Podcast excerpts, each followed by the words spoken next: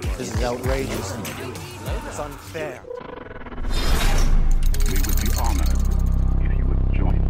What's going on, guys? So, as you know, Palpatine is going to be in the fan film. Now, something that I'm going to have explained by Robert, the talented costume designer, is that I didn't want to make something that's just exactly like the movies. You know, this is supposed to be a tie in, a transition between episode 3 into episode 4. However, of course, it's much more close to episode 3. So, you can kind of think of it like Revenge of the Sith Part 2 but that's not the official title, of course. Now, when working with Palpatine's cloak, I wanted to create something that was different, however, still paying homage to, you know, Sidious himself. That said, Supreme Leader Snoke did know a lot about Vader. Of course, we're going to find out more about him in episode 9, and maybe 10 if they split it into two parts. Who knows about that? So, what I wanted to do in this fan film is have some connections towards the Outer Rim regions, which we know Snoke was trying to connect with Palpatine in the Aftermath novels. I'm going to let Robert take it away, so enjoy. Alright, so what are you Uh, I. I am adding uh, metallicized black thread to Darth Sidious robes. Um, so for this, for the Darth Sidious look, it's the only look we're doing uh, in this where we're not literally recreating a look from the films. Uh, they wanted a new Sidious look that had elements of his prequel looks and elements of the original trilogy looks.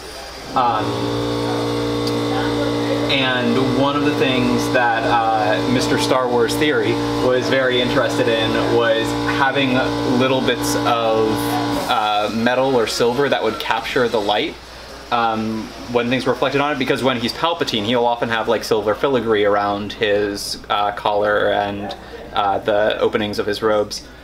So as he's sort of transitioning from Senator Palpatine to Emperor Palpatine, uh, I'm putting hidden metal in there. So this thread, this very thin thread right here, looks black when it's got indirect lighting on it, but when you shine direct lighting on it, it sparkles. Just a little bit. And yeah, so underneath the bright lights on a film set, occasionally, every so often, you'll catch a little bit of a silver flash in Palpatine's Palpatine's robes.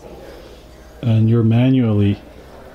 I am, yes. I am. Uh, luckily, the outer layer, uh, the outer shell of this robe is um, burlap, which is a very loose woven fabric. So I don't really have to do much in the way of sewing. It's not. It's not very hard work. It's just time consuming. Uh, the reason that I didn't do this with a machine is because a machine would actually strip off some of the metallic. Me- it would strip off some of the metal on the thread, metallization, uh, some of the metal on the thread, and make it less shiny. And it would also change the uh, the hand or the tooth of the fabric, and make it so that it uh, didn't drape quite as nicely.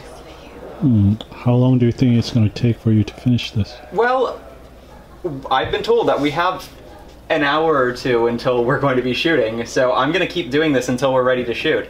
If like this this robe is completely functional right now, if they were to call him to set right now, it would go out and there'd be a few little sparkles in there. But if we have more time, there will be a few more little sparkles in there. Hmm. Thank you. Thank you.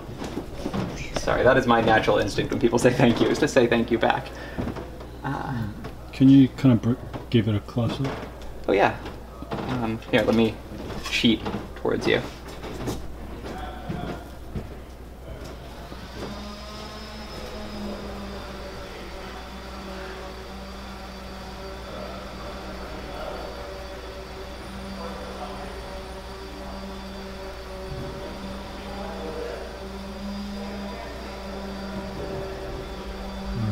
Thank you.